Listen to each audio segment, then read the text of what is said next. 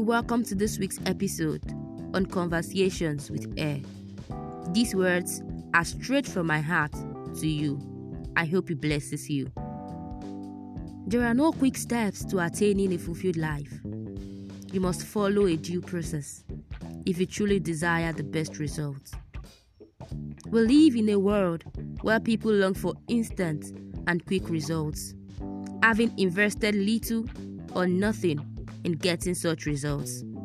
In the quest for this, several people are falling victims of heartbreaks, disappointments, which have led to depression.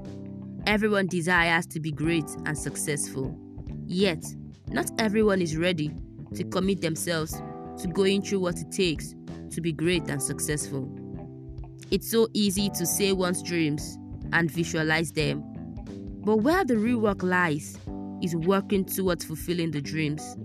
Before the creation process began, God saw the earth in a void and formless shape, meaning God saw a gap that needed to be filled. On the journey to fulfillment, what you see matters, as this will pave way for the steps to take. After God saw, then He spoke. It is of utmost necessity to carefully look through or consider God's approach to the creation process.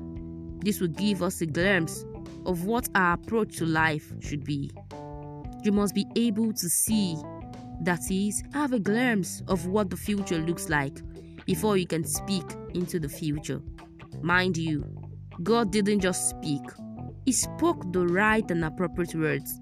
As He spoke, He took action by putting His hands to work. Just then, the goodness in the creation process started becoming visible.